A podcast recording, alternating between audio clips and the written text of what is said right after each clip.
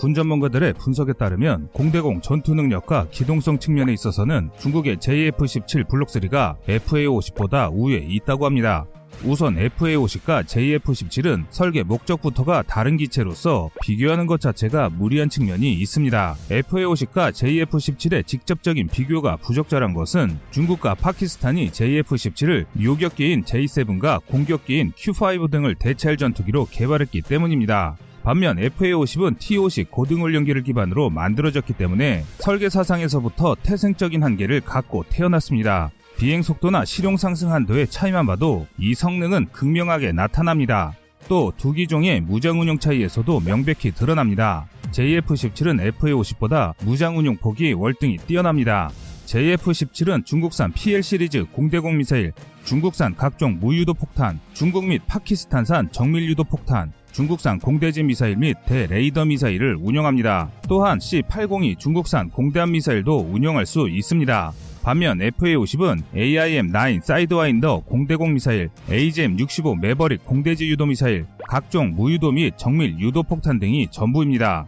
이렇게 확연한 차이가 나는 이유는 당초 에프에이 오십은 지상군에 대한 근접 항공 지원인 캐스만을 목표로 개발되었기 때문입니다. 따라서 타격 범위도 오에서 이십오 킬로미터 수준에 불과합니다. 국산 전투기라는 가장 큰 장점은 확보했지만 태생적 한계도 분명했던 것입니다. 그래서 중국은 자신들의 강점을 모두 쏟아부어 말레이시아 전투기 사업에 총력을 기울였습니다. 하지만 한국의 대역전극으로 인해 중국의 이런 모든 노력은 물거품이 되고 말았습니다.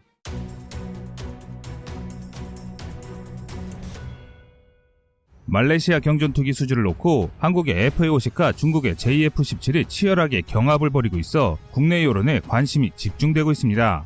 우리의 에프에이 오십은 중국산 대비 가격은 비싸지만 여러 나라에 수출된 실적이 있고 실전 경험까지 있다는 장점이 있는 반면 중국산 전투기는 가성비가 너무 좋기 때문에 말레이시아 정부는 두 기체를 두고 고민하고 있는데요. 한편 미국의 집단지성 커라와 영국 군사전문지 제인스, 에이아이엔 등 해외 외신들에 따르면 말레이시아가 경공격기 열두 대를 도입하고 추가로 최대 스물네 대를 옵션으로 구매할 계획이라고 전했는데요. 그런데 해외 외신들은 말레이시아 경전투기 수주 전에 에프에이 오십 블록 이십을 소개해 세계인들의 관심이 집중됐습니다.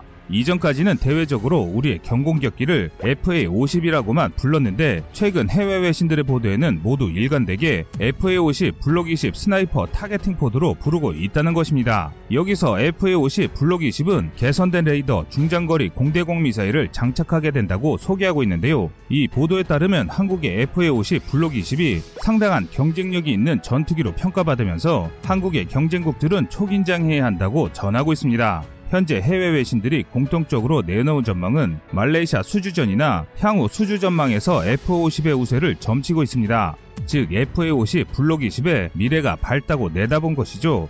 에프에이 오십 블록 이십과 주로 비교하는 경쟁 상대로는 중국 제이에프 십칠 블록 쓰리, 인도 할 테자스를 꼽습니다. 말레이시아 공군의 군수지원 상황을 고려하면 가장 적합한 기종은 에프에이 오십 블록 이십이라는 의견이 지배적입니다. 그중 하나가 현재 말레이시아에서 사용하는 기체들의 연료와 에프에이 오십의 연료가 호환이 가능하다는 장점이 있습니다. 또한 말레이시아가 보유하고 있는 대다수 전투기들이 미국산이기 때문에 기종 간 호환성에 있어서도 에프에이 오십이 유리하다는 분석입니다.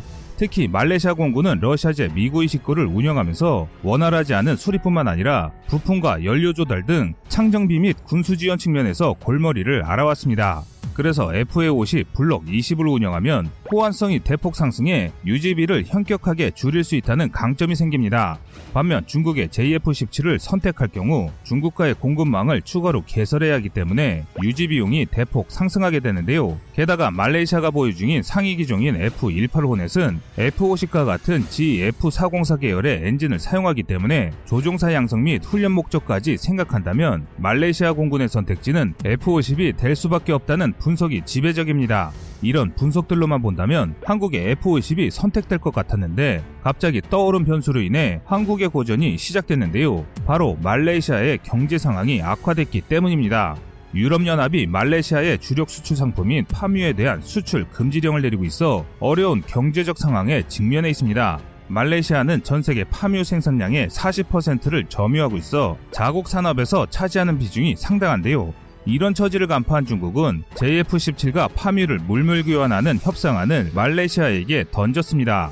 화뮨은 바이오 연료로도 사용이 되지만 플라스틱을 제조할 때 플라스틱이 부스러지는 것을 방지하고 각 재료의 결합력과 내구성을 높여주는 재료입니다. 플라스틱의 수요가 급증하고 있는 중국 입장에서는 이런 방법을 선택해도 전혀 손해보는 장사가 아니란 것이죠. 또 중국은 말레이시아 정부에 전투기 관련 기술을 에프에이 오십보다 더 많이 제공할 수 있다고 회유한 상태입니다. 그래서 만약 한국도 중국처럼 파묘 물물 교환을 조건으로 내건다면 구십 퍼센트 이상의 확률로 에프에이 오십이 선정될 것이라고 말레이시아군 관계자가 기뜸해줄 정도로 말레이시아 공군은 한국의 에프에이 오십을 선호하는 상태입니다.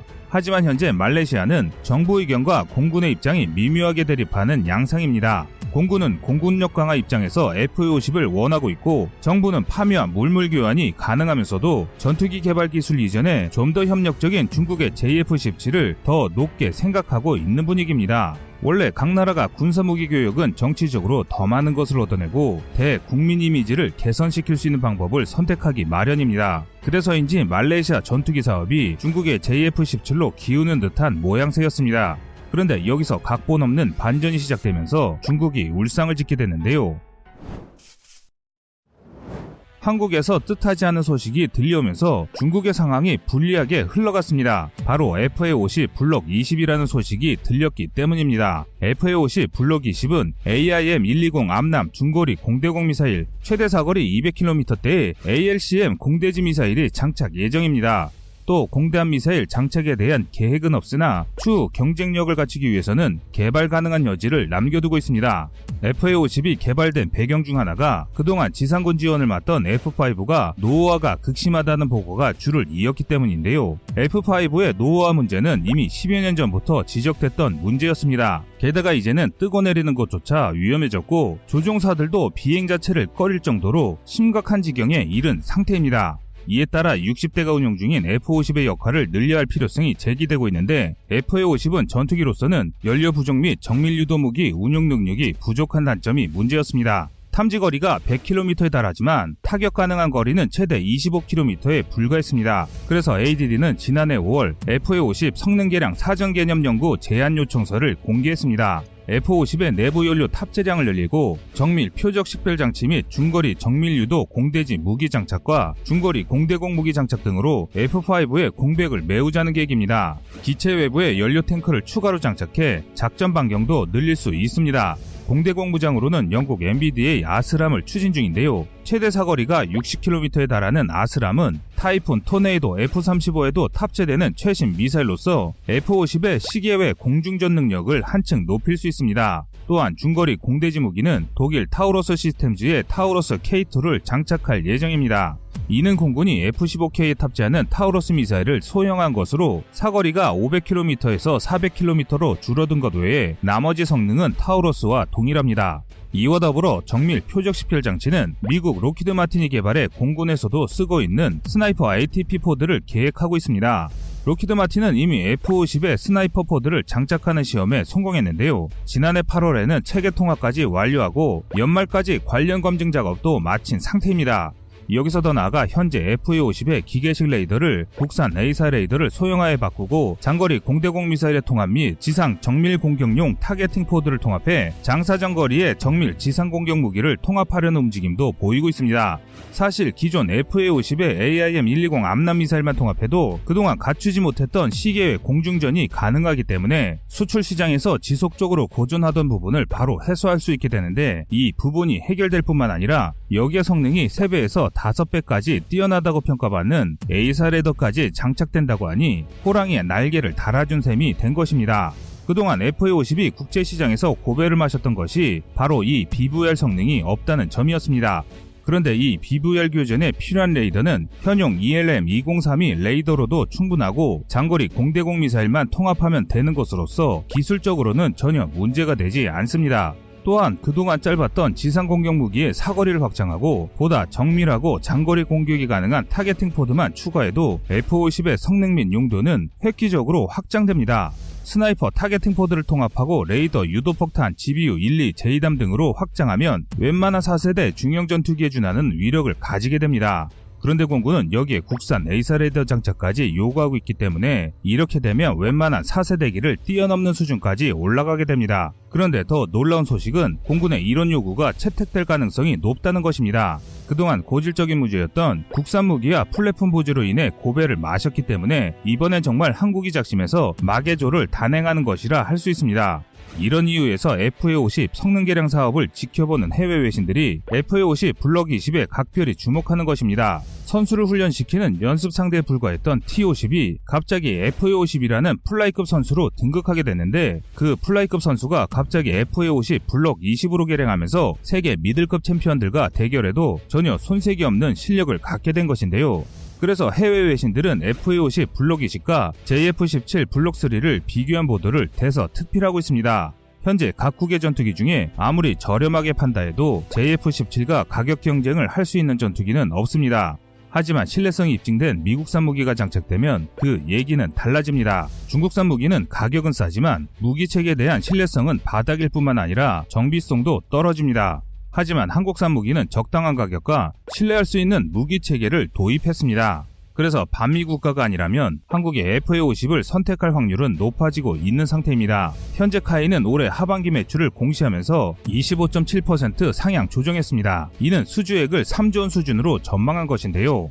이 중 주요 예상 수주권으로 말레이시아에 에프에이 오십을 판매할 것이라고 예상했으며 수주액은 일조 천억 원을 공시하고 있습니다. 이로써 에프에이 오십은 경공격기를 넘어 새로운 미들급 전투기에 준하는 성능으로 새롭게 태어나고 있습니다.